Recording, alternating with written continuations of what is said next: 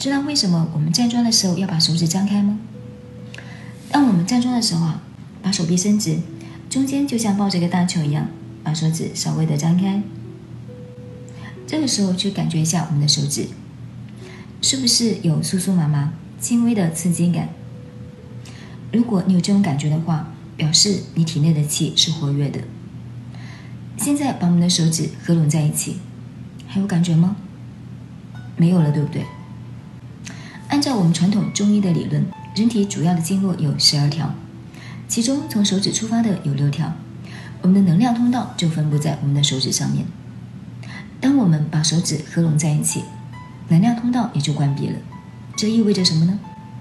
意味着同时关闭了与外界的交流。现在再把手指张开，是不是又有感觉了？